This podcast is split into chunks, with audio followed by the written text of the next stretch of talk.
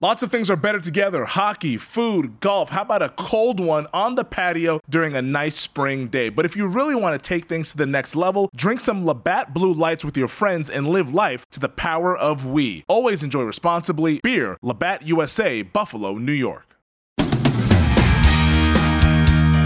Good to have you back here on the GM Shuffle. Hope everybody had a wonderful Thanksgiving. I was back home in Canada for a few days for a college buddy's wedding, drove back. So I was telling Mike off air to go into Canada to take a PCR test. I showed proof of vaccination. I've been vaxxed twice. I got a booster. Uh, and they give me a take home test to go have my dad swab my nose and send that in for my four day trip back home. To get back into America, uh, proof of vaccination? That's fine. You want a test? That's okay. Just come on in. God bless America, Mike. I'm back, baby. Uh, yeah, that border's just come on in. Everybody, welcome them. Just come on in. Why not? I'm surprised they didn't give you a stipend to come into the country. You know, why not? Come on in. And every Thanksgiving, I make the annual trek, which you'll appreciate. People here in the New York, New Jersey area, the hell that is going to Long Island. Living in Jersey, and to go through New York to go to Long Island. I'm like, where are all these people going? But of course, it's everyone going to visit family. 33 miles, hour 53. I'm like, God, the turkey better be good. Thankfully, the turkey was good. Pumpkin pie, my wife's family, uh, and then the drive back. How about you? How was Thanksgiving with the family? You know, it was awesome. Uh, you know, I didn't have any drive. I got to stay here and I got to watch, uh, you know, a lot of football and uh, miss the grandkids. But uh, hopefully, we'll we'll have some time Christmas around them. But it was great. I mean, you know, there's nothing better than Thanksgiving. You know, with the turkey and and enjoying it and football and going through all the things. But uh, I, I had a, you know, I love it. It's just it's hard every year since my kids have left, my wife always says after Thanksgiving, it didn't feel like Thanksgiving. Well, because her babies weren't here. That's why.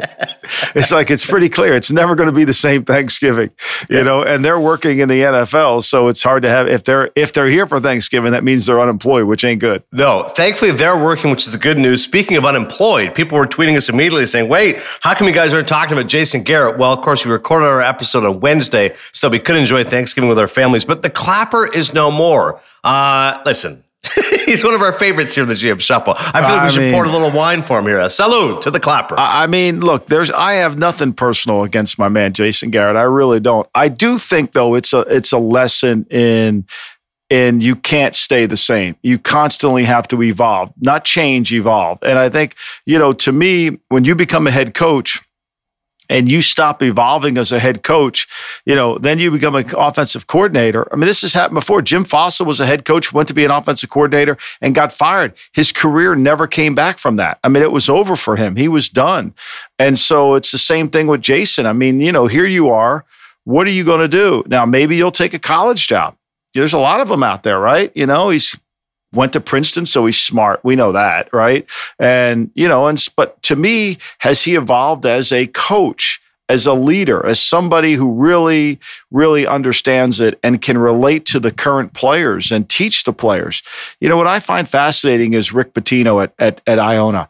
I mean, here's Rick Pitino at Iona. You know, he's been on he's been on top of the mountain right? He's been at the Knicks as the head coach. He's been at the Boston Celtics. He's been at Kentucky. He's been at, you know, and he takes this Iona job. And you would think when all these other jobs open, he doesn't want any other jobs because he can coach the players he wants to coach at Iona because he knows what he wants, right? He's evolved enough to know that maybe the five star player isn't what I want. I want the two star, I'll make him a four star. Well, Jason has never evolved and it was documented on his offensive performance at the New York football Giants. There was no evolution. And great coaches always evolve. I mean, the fact that Joe Gibbs went to three Super Bowls with three different quarterbacks. Now, when he came back in the league, he wasn't ready to come back in the league. He didn't evolve. He had taken too much time off. So he wasn't a part of the evolution. And I, I think that's what happens to a lot of coaches is they stop coaching, they stop working. It becomes easy to stop coaching. It becomes easy to take to to say, I'll let the coaches do that. Did you see Urban Meyer said the other day? last on Sunday. He said they asked him the question about why James Robinson wasn't in on the goal line. He said, Well, you better check with Bevell and Schottenheimer. I don't micromanage. What? What? Seriously, you just said that? Like you don't micromanage? Like you're the head coach. Like, you, you think somebody just walks on the field in New England and says, "Oh, by the way, yeah, check with Mick Lombardi, the receiver coach. He put you in." Like, like seriously. Like, like, like, how is this even possible? But this is what we're dealing with, and I think it's it's part of the problem. The Garrett problem is is part of not evolving.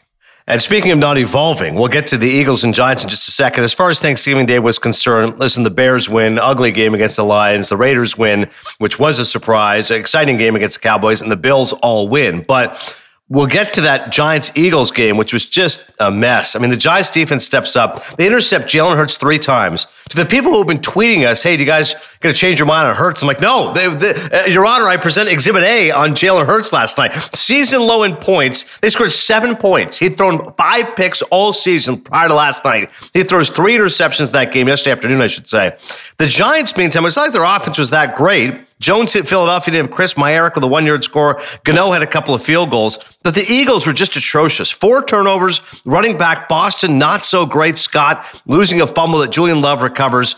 And Jalen Reagor, Mike, uh, this was horrific. Two passes that he should have caught, and he drops them both. Just ugly, ugly football. Well, they're all going to. Bl- everybody here in Philly is going to blame Reagor. Although the fact nobody really acknowledges that that Hurts hasn't thrown for hundred yards since the Raider game.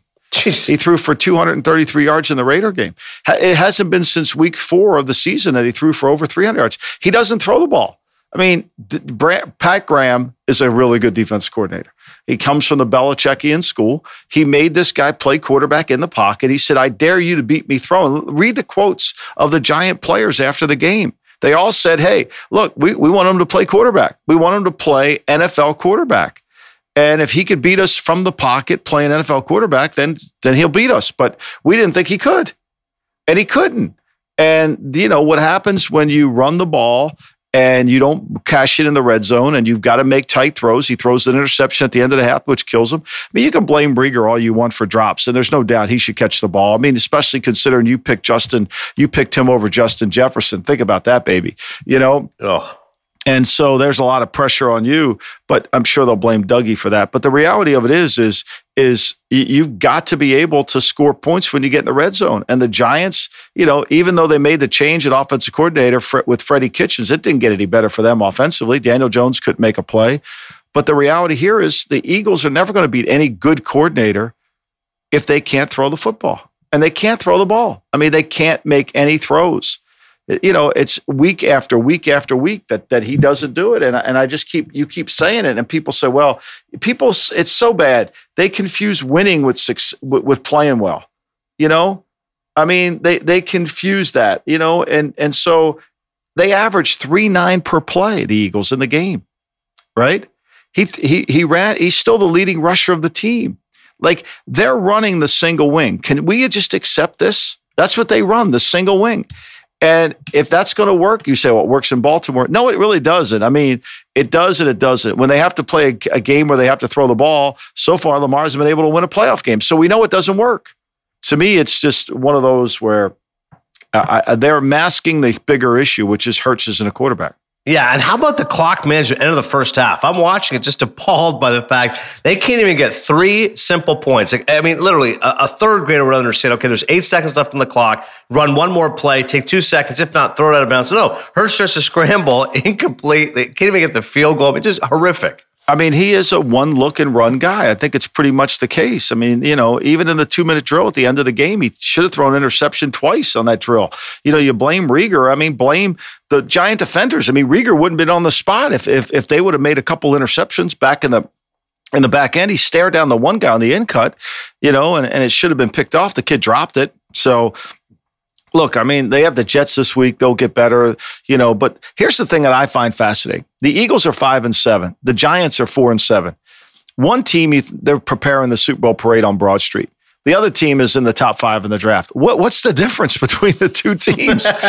it's it's all the perception, right? Well, I think the way we were selling the Eagles last week, like as you said, they got the New York, New York, the Sinatra with the Giants and the Jets. They're not traveling at all. Like this is a huge benefit to them. Cowboys are wobbly, but all of a sudden you see a game like that, and you go, listen, the Eagles aren't going to step up. We all know that. And as far as the Cowboys are concerned, I mean that game, both teams penalized. The Raiders and the Cowboys uh, combined 28 times for 276 yards. 38 and a half million viewers, making it CBS's highest viewed Thanksgiving game since 1990. I mean, I know it was exciting, but Dallas has now dropped three of their last four games. They're seven and four overall. And the Eagles and Giants are good enough, so they're going to win that division by default. But how about the fact both quarterbacks step up, but that just avalanche of penalties? I mean, I'm convinced. I mean, Hochuli was convinced we were watching him do the game. The back judge, Tim Mills, you know, when I was in the league, I, I, I hated when I knew he was doing the game. I mean, just think about this. We all watched that Thanksgiving game and we were after eating turkey. And then we watched all the games on yesterday. And you, if Tim Mills would have been refereeing any one of those games, we would have had five pass. Uh, how many pass interferences did you see that weren't called yesterday that Tim Mills would have called? Oh, at least a dozen. I mean, at least a dozen. I'm yeah. watching the Vikings game. I, I, I had a horrible week. I was 0 for 3 with my picks I gave out. Minnesota was one of the picks I gave out, and I'm hoping to try to get a backdoor cover on that. And and and there's a pass interf- a blatant pass interference in, on the two minute drive with with Kirk Cousins, and and it's never called. If Tim Mills would have been there, it would have been called. I mean, like you really. I mean, it's just unbelievable how he wants to be involved in a game, and so does Hochuli, So does my man Scott Novak. So. I, I don't know what to say. I mean, Thanksgiving game, it was a great game. I felt bad for all the people in the survivor because a lot of people saved Dallas just for that game alone. And I think the lesson to learn there is don't save teams. Like, just figure it out. Both quarterbacks, Dak Prescott, Derek Carr, 370 plus yards, a combined three scores, no turnovers. And up at the wideouts? Hunter Renfrow, DeSean Jackson, Cedric Wilson, Michael Gallup, all went over 100 yards receiving. That's the story of the NFC East. We moved to the Bucs and the Colts. It was the best game as far as the early window was concerned. As the Bucs were down, they came back to win at 38-31. Colts were up 10 after Carson Wentz found T.Y. Hilton four-yard score on fourth and goal right before halftime. But the Bucs stormed back 14 unanswered. Back back to back touchdown runs by Fournette and Jones. And then you see Brady capping it off vintage to Fournette, third rushing score of the day. The Bucs improved to eight and three. Indy falls to six and six. I mean, this was again the Buccaneers showing their resolve, Mike. And how about the fact Gronk monster day, 123 yards. When he's back, they're a different offense. Yeah, and you know his size is such a difference to against those teams he has. To, I mean, those little defensive backs for the for Indy can't tackle a big bastard. I mean, you know, with those toilet seat hands he's got, those gloves, they look like two toilet seats. I mean, he just catches the ball. Who can tackle him? And Brady was just, you know, Brady was just going to do what he had to do. He's four for five in the red zone. You know, he was only in third down eight times. So he took advantage of their defense. I mean, this is the problem to me with the Colts is any any really good coordinator or quarterback that plays against their defense that understands how you have to play them they can't. And at the end of the day, this is the, the, the problem is, is my man Carson Ricky Fowler Wentz. He, you know, when the pressure's on him to win the game, that ain't going to be him. That's just not going to be him. If it if the game can't run through Jonathan Taylor, the Colts can't win it. And I think that's the biggest issue.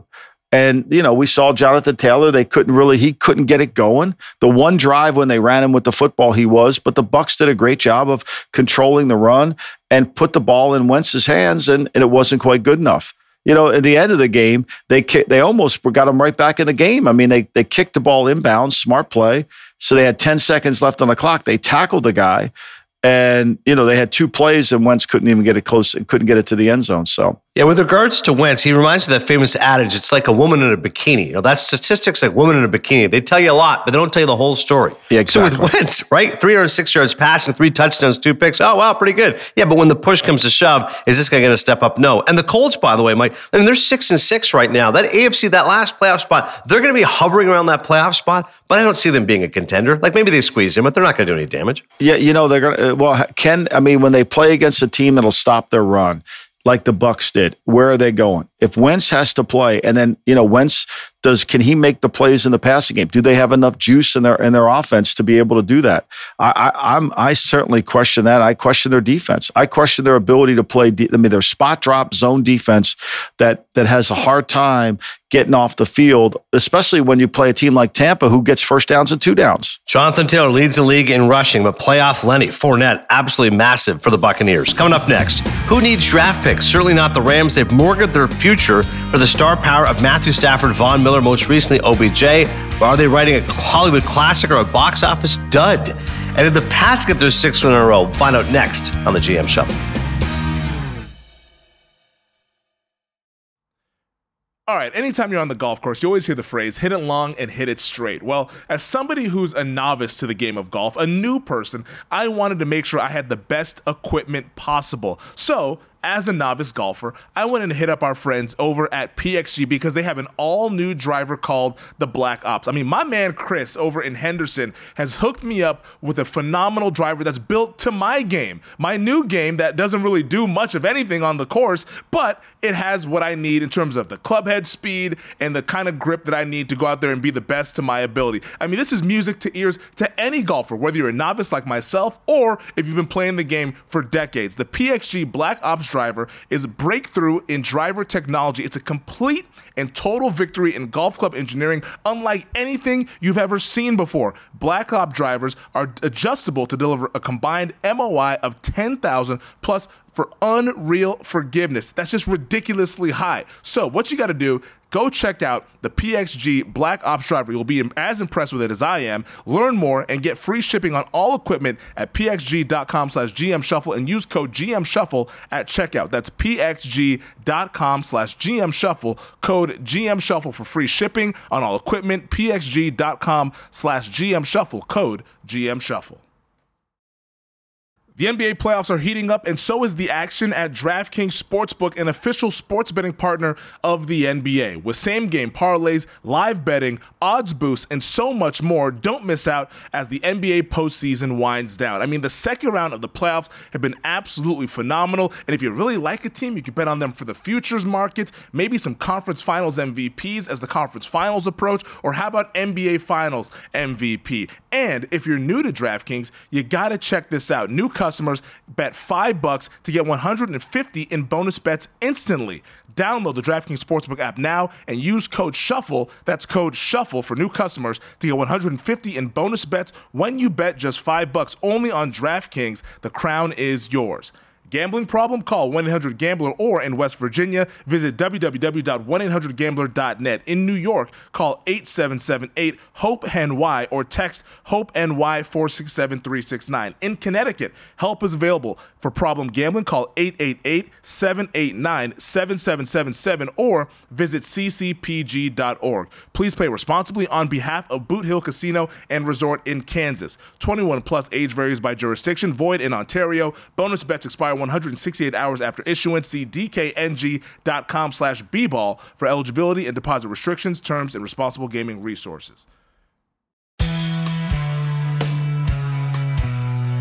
Clash of NFC heavyweights. You're going into this game, all right, going to be tough for the Rams to win at Lambeau, and they don't win. 36 to 28, but both quarterbacks, again, were fun to watch, throwing for 300 plus yards and three total touchdowns. But Stafford turnovers, that was the difference. Lost a fumble on a sack, threw a pick six for the third consecutive game. Think about that. Three straight games, you're giving up a touchdown the other way. Mike, that's an absolute killer there from Stafford. It's an absolute killer. And, and I mean, I think the untold story here is the Rams just have no physical toughness in their offensive line. It got beat up. They have no physical toughness in their defensive front. I mean, look, we could talk about it all we want, and we could keep saying that, you know, they have Von Miller now, and they have Aaron Gibson and Aaron Donald, and they have, you know, they have all these great players on defense. But tell me when they stop somebody. Tell me when they get control of a game. I mean, the last the San Francisco, they gave up 335. This week they gave up 399. Like they gave up 156 yards rushing to San Francisco. Like, you know, they lose to the Titans, but they didn't give up anything. But the Houston Texans even moved the ball. I mean, go back to the Detroit game that moved the ball. I thought coming out of the bye, they would fix some of their defensive problems. But my question is, I don't understand. Why do you why are we paying Jalen Ramsey all this money? Why do we pay him all this money? And then we allow Davante Adams to have eight catches for 104 yards. Like, why wouldn't why wouldn't we just put him on him all the time or double him all the time and put and put Jalen Ramsey on the number two receiver and make it hard? I mean, you never felt in this game that the Rams had a I never felt from the opening drive that this the Rams had a chance to win. The Packers defensive line kicked their ass up front. I mean, the Rams offensive line is not good. And if the Rams go far into the playoffs, it's going to disprove everything that you. They have skill players, they have a quarterback, all that. They don't want to run. They can't run the ball. They had 20 carries for 68 yards. McVay has lost who he is. He has lost who he is. He has been a run guy, play action pass. And now that he has Stafford, it's easy to start throwing the ball, and he's exposing what he was hiding when he had Goff, which was the offensive line. And you know, and and it's not going to get now. This week they get Jacksonville. That's easy, right? That's no problem. They'll beat Jacksonville. They'll come back, you know, and then they got to go to Arizona. I mean, think about that. They've lost two straight road games against teams that they could face in the playoffs. And Arizona will be at full strength on that Monday night game.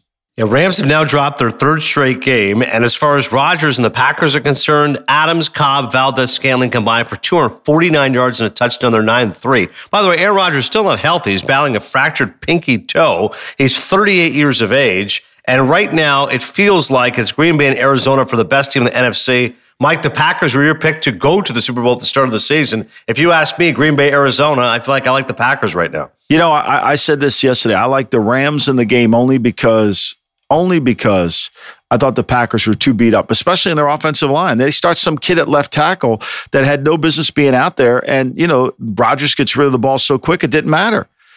So I, I said on my VSiN show, I said, look, I'm picking the Rams, but I think the Packers are the best team in the NFC. I really do.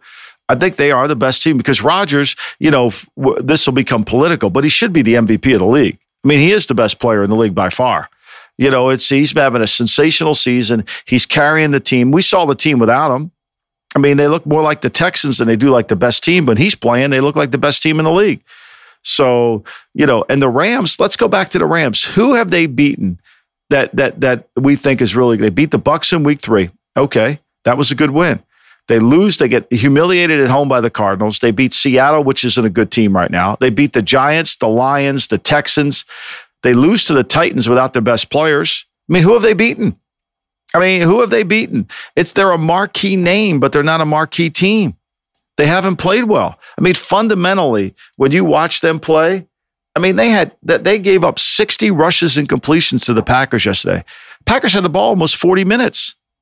And the Rams had 41. What what made Sean McVay successful is his ability to be able to have some balance and, and really hide his offensive line. And now he's not doing it. Disappointment there for the Rams. As you said, easier schedule now coming forward. Meantime, the Chargers and the Broncos. How about Denver? They the rookie Patrick Surtain the second. He picked up Justin Herbert twice, returned the second one 70 yards for a touchdown. They were all over them. Denver's defense was outstanding. I mean, uh, they lose Bridgewater temporarily to a lower right leg injury, but everybody else steps up because their defense and 147 yards rushing against the league's worst run defense. LA just cannot stop the run. And the Broncos' big win now sets up a showdown for the AFC West lead next weekend in Kansas City. Denver's six and five. The Chiefs are seven and four. That game's already been flexed to Sunday night. Mike, the Chargers, we love Herbert, but God, their run defense is atrocious. I'm not sure the Chargers are better than they were last year. I mean, everybody talks about Staley being coach of the year and all this. The, the Chargers actually were better last year than they are this year. I, I mean, they really are. I mean, they can't they can't get control of the game. They can't stop. Herbert's got to win everything. You know, he made two bad decisions in the game. And like I keep saying, if you limit Mike Williams to not having a big play, yesterday he had four catches for 39 yards, a 9.8 average. You, they, they're not going to beat you. They're not going to beat you. You know, and and Ekeler had 12 carries for 31 yards. I mean, you, you got to be able to have some balance. I just think to me, defensively, they can't get control of the defensive front and they can't stop the run. I mean, they gave up 4.3. I mean, Teddy Bridgewater threw for 129 yards. And Drew Lock came in the game, and you couldn't be as. I mean, Drew, to, for Drew Lock to be on an NFL roster is almost a joke at this point. I mean, he went in the game. He was four for seven, and he threw an interception. He threw one of the worst interceptions I've ever seen in my life. I, I, I thought if I were Pat Shurmur, I might have jumped out of the box. like I might have jumped out of the box. Like I, I don't know how you put Drew Lock back on the field. Like I have no idea how you could put him back on the field. So. Look, I don't think Denver has any chance in hell to beat Kansas City. They can't score with them. Kansas City's defense is playing much better. I think Kansas City's going to win the West, kind of just going away with it. You know, the Raiders aren't going to give them any competition. The Raiders have to go back in there. I think this is over. I think Denver's going to be an eight and eight, nine and eight, eight and eight and nine, nine and eight type team, but they're not good enough. They need a quarterback, and it's pretty clear. Yeah, it's a little bit ugly there for Denver. As we said, we like their talent. They're good enough to be around a 500 team, maybe push for the playoffs, but ultimately not make any noise.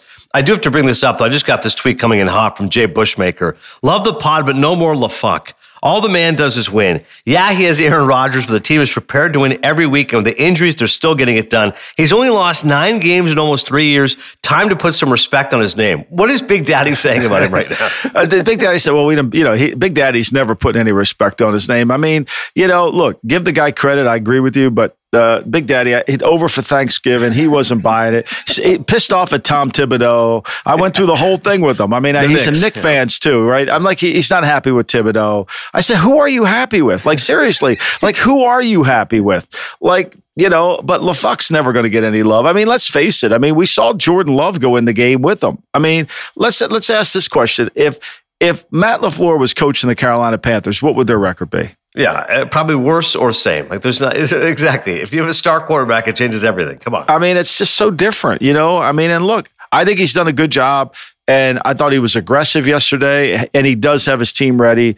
But in big games, let's see if he's going to leave those tackles on an edge like he did in this playoff game. You should still be pissed off at him for that playoff loss to to Tampa last year. You were the better team. Speaking of coaches, how about your boy Bill Belichick and the Patriots? Here we go. 36 to 13. They stomped the Titans. This is a Titans team. We know how good their defense has been, right? We've talked about that. Mike Vrabel, coach of the year. Instead, the hottest team right now in football are the Patriots, and they took apart the Titans. Mac Jones having a stellar season. He's gone from like solid, capable, like, no, no, now he's he's bringing it. 310 yards, two scores to Kendrick Bourne, uh, the Bourne identity, a red hot 123.2 passer rating. They have the, the league's top ranked total defense. The Patriots, they sacked Tannehill twice, picked him off once, held him to 93 yards in the air. I thought Bills win the division, Mike. Patriots push for a playoff spot. No, the Pats are now the favorite to win the division. Maybe the Bills get a playoff spot. The Titans are eight and four. The Patriots are eight and four. How are they doing this? Well, I mean, they're doing it because the rookie quarterback isn't playing like a rookie. Can we just put an end to this whole conversation? Who's the rookie of the year? Like you get Ja'Marr Chase, nice story, good player, no doubt, but he's not the rookie of the year. The rookie of the year is in New England. I mean, that guy's playing really well. Like, like at some point we have to just all this pro football focus talk and all this bullshit that Trey Lance, you can't pick him the third pick of the draft. The guy's a really good player. He's playing like a pro player. He gets players from the league to defend him. Nobody wants to defend him. The analytical people don't say he does. All he does is check the ball down, makes throws down the field. I mean, look, it's pretty clear. And and I think this Belichick has been able to do what Belichick does because the system is back to where it normally is. Last year, he didn't have an off-season program. He didn't have mini camps, didn't have OTA days. He didn't have a chance to bond his team, to build his team's character, to develop mental toughness within the team. So that hurts. This year, he's got all those things. He's got a team. He's, he's healthy. He's able to go out there and practice. They're getting better every week. They're not perfect by no means, but they get better every week, and they're building a crescendo to the to play in December and January football where they'll play well and and they can run it.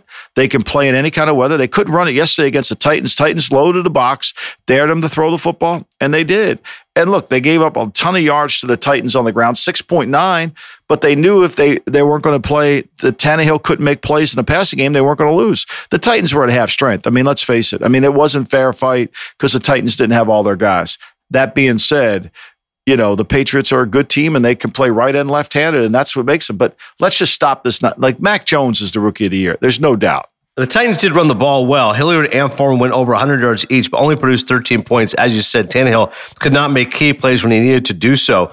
Now, would you go so as far to say the Patriots are a favorite to win the AFC East, or do you think it's still the Bills? I, I think you still have to put it on the Bills. I mean, this will be a great Monday night game a week from today. Uh, you know, uh, the Bills are going to have to see if they can handle the toughness. I mean, Mac Jones in a big, big game in Buffalo on the road on Monday night with a rookie quarterback. Remember, they still have a rookie quarterback. I mean, it's like hard. He's won eight games. They're they're six and zero oh on the road with a rookie quarterback. I mean, he's gonna he's gonna have a mishap at some point. And so it's going to be a challenge to go up there. They're going to have to win it in three phases, and that Buffalo defense will be a little bit complex for him to handle. I, I think it's early. I think he'll grow. They have the bye week coming off of that, but I think the guy's been really he's been everything we thought he was and more and he deserved to be he deserved to be maybe he should have been the second pick in the draft he looks better than zach wilson right now it certainly does. Um, before we get to the mailbag i do want to bring this up. We don't talk a lot of college football. This is pretty big mike. Lincoln riley to usc says the ou exit is most difficult decision. Ou losing a five-star quarterback three others amid the riley departure. This is interesting only because we had mentioned before maybe urban meyer would take that job but i know we don't talk a lot of college but great weekend of football. God that michigan game ohio state um, was great. What a win for the wolverines in the snow. I mean it, like this is perfect football weather in Ann Arbor. Notre Dame stomped Stanford. Alabama, huge comeback. God, they're down 10 nothing. Like 10 minutes ago in the fourth, my buddy Todd Grisham was like, ah, no problem. Alabama will beat them. They do so in the four overtime. But your thoughts on any of the college football games or Lincoln Riley specifically going to SC? You know, I think when when Oklahoma went into the Southeast Conference, I think Lincoln Riley probably wasn't. I think this move indicates he wasn't in favor of that. He's sitting in the Big 12, right? And he's got a chance to get to the Final Four every year the, from the Big 12. He can dominate the Big 12 in recruiting. All he's got to do is beat Texas, and they've been down. But now they go in the Southeast Conference. Is he going to dominate the Southeast Conference, or is he going to turn into a program like Mike Leach has at Mississippi State, seven four, eight and three? You know, and to me, that move into the Southeast Conference, I don't think I don't think he wanted it. I don't think it's in his personality. He's not a tough minded, grinded out guy. It's got to be really easy for him. So you go to SC, shit. Now you got something, right? You go out there. Who you got to beat? Utah, you know, UCLA, the Washington's down. There's really, you got a chance to get yourself in there, get a good program, Hollywood, get those shades on. I mean, like, seriously. I mean, I think this. I was told this, and and this is reliably reported. Last week, I was told that LSU thought they had their coach and everybody thought it was Lincoln. And on Saturday night, LSU called, I know this for a fact. LSU had a catering company all ready for an announcement on Sunday afternoon. They were going to announce their coach. And it was going to be Lincoln. And Lincoln bailed on him and went to USC.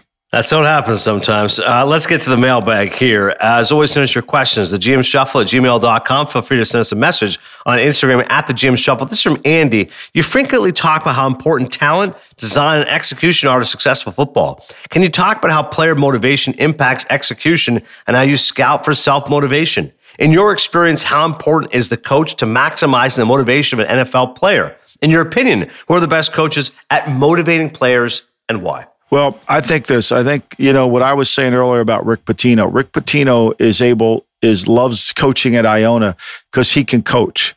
The players aren't five star prima donnas, and he can coach them, and he can coach them hard. So he knows what he needs to coach.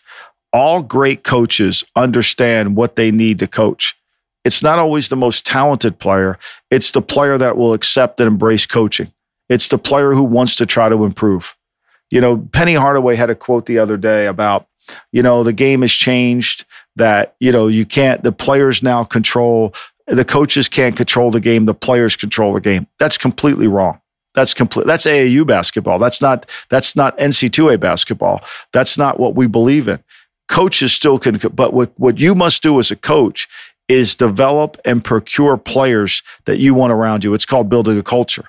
And I think the teams that do that, Pittsburgh, Mike Tomlin gets better players. I was talking to a guy as a personnel guy. I said, the best part of working for Belichick is because you know the players will improve. They may not be good enough. You may you you'll admit you made a mistake, but the players will improve.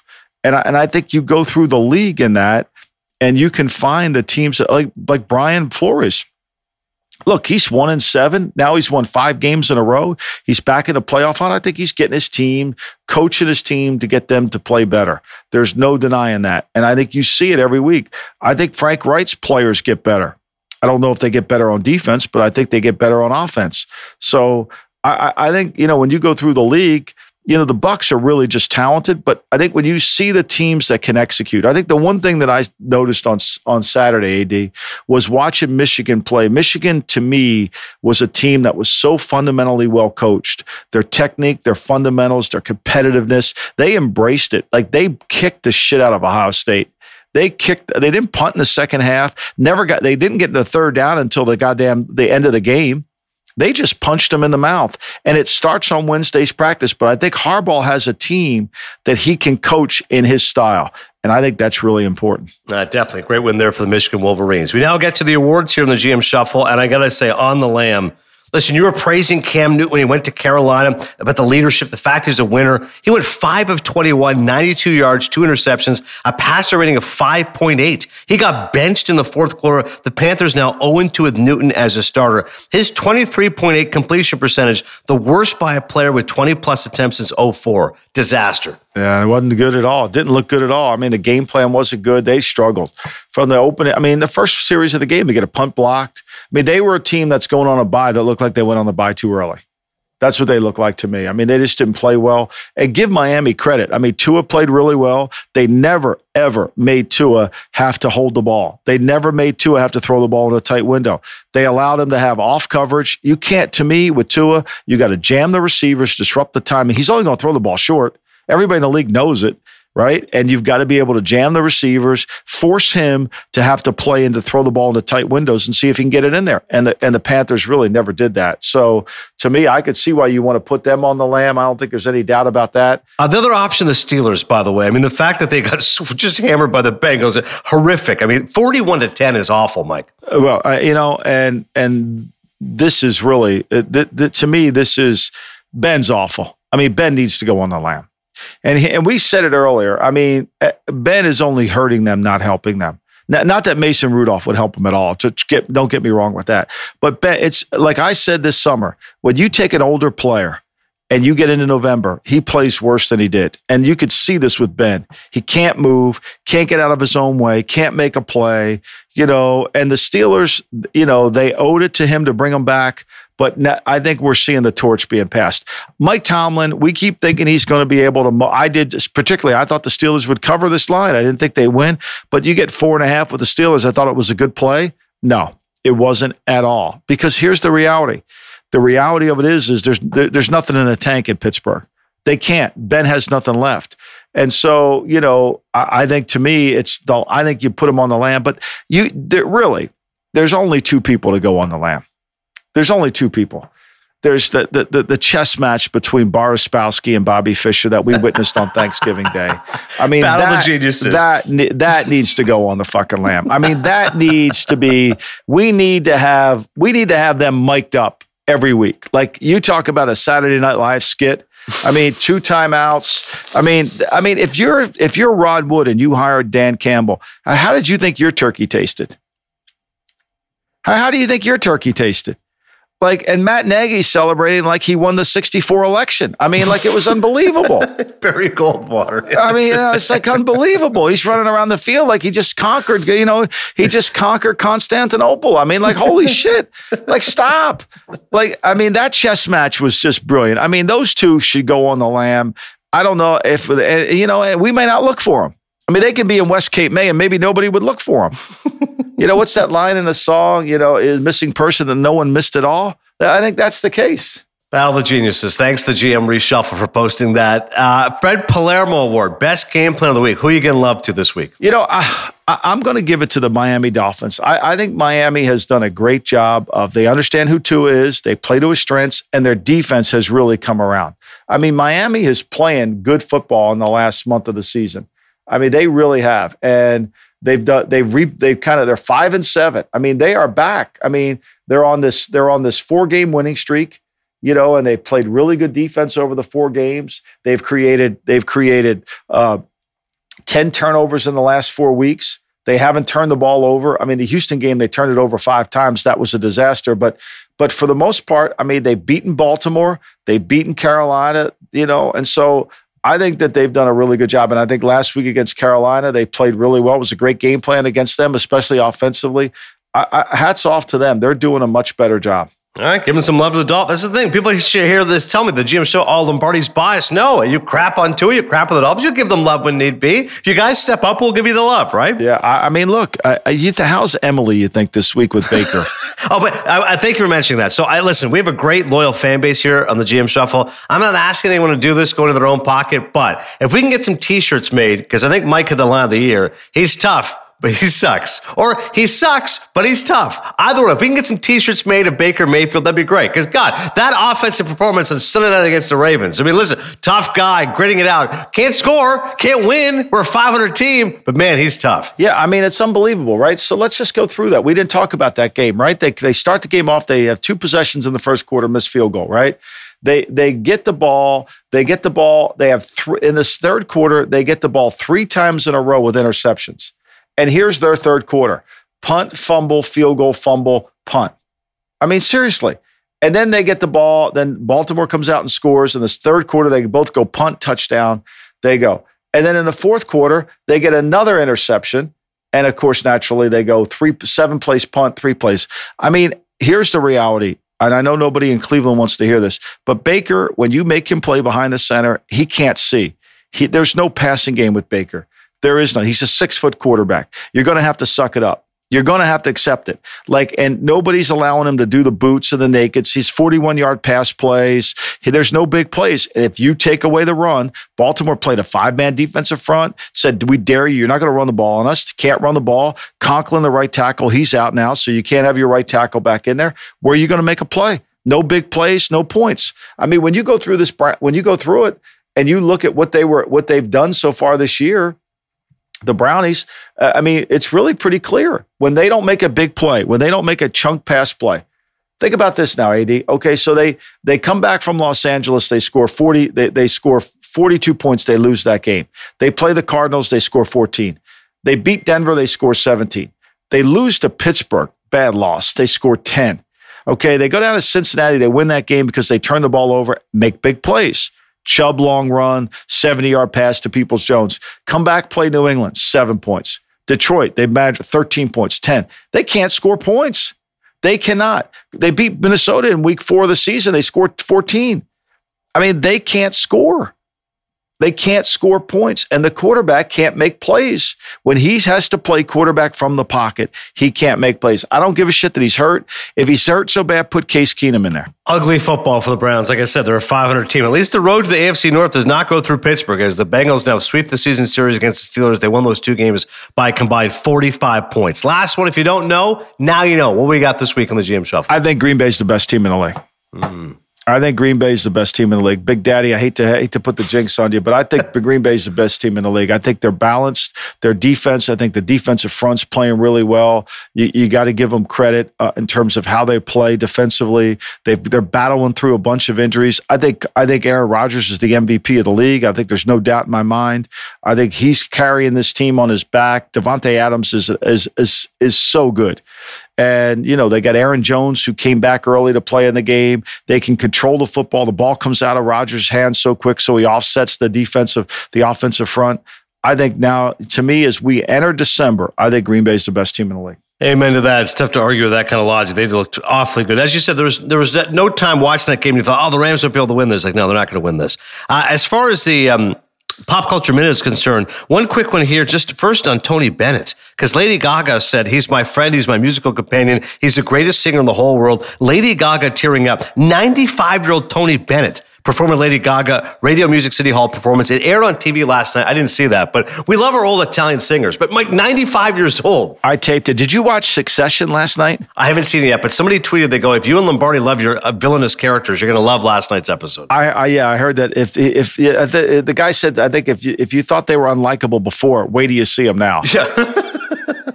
Like, I'm glad you taped Tony Bennett. I left my heart in San Francisco. It doesn't get better than that. I mean, I, I saw I saw Billy Joel when they closed Shea years ago. It must have been 120 degrees that Saturday. I mean, it was so fucking hot. I mean, it was like it was it was uh, impressive hot.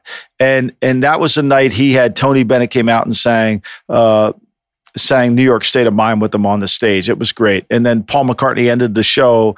Uh, but he remember he was having all those guests come through. It was incredible. What a great night. Uh, I want to talk about King Richard, though. New film. It's available on HBO Max. It's in theaters. Will Smith is fantastic, getting lots of Oscar covers. Our producer, Ugo, giving it two thumbs up. I'll give it three. Really, Ugo? Wow, yeah. nice. Wow, that's impressive. two thumbs up for you. Yeah. Wow. Will Smith playing Richard Williams, of course, the father of Venus and Serena. Difficult guy, cantankerous guy, but I mean, it, it, it is a remarkable story. When you think about the fact these two girls are coming from Compton, California, became two of the greatest tennis players ever, and this guy did it with will and determination, and he's got five kids and driving around on a bus. I mean, it's it's a really cool story. And I thought Will Smith was excellent. Check out King Richard, HBO Max. You? No, uh, let's. I, I haven't really watched it. I've been too busy watching football. Yeah too busy. I mean, I, have had no time. I got to get back on Succession. But you know, when the Thursday night games, Friday, I mean, there's really no time in between. Yeah. I, I, want. There's so much I want to see. I have not started Yellowstone yet, which I, I have. Compl- I have. I'm caught up for the for the seasons, but I haven't started this season, so I'm anxious to get into that. Ugo also giving that one two thumbs up. So we'll get around to that. And, and tonight, I'm going to take my wife to go see House of Gucci because I love Pacino and she loves Lady Gaga. So I'll have a review for you next time on the GM Shuffle. The great Joel Solomon, who's a Pittsburgh Steeler fan. I worked with him out at the Ringer. He's tremendous, one of the greatest and funniest guys I've ever met in my life.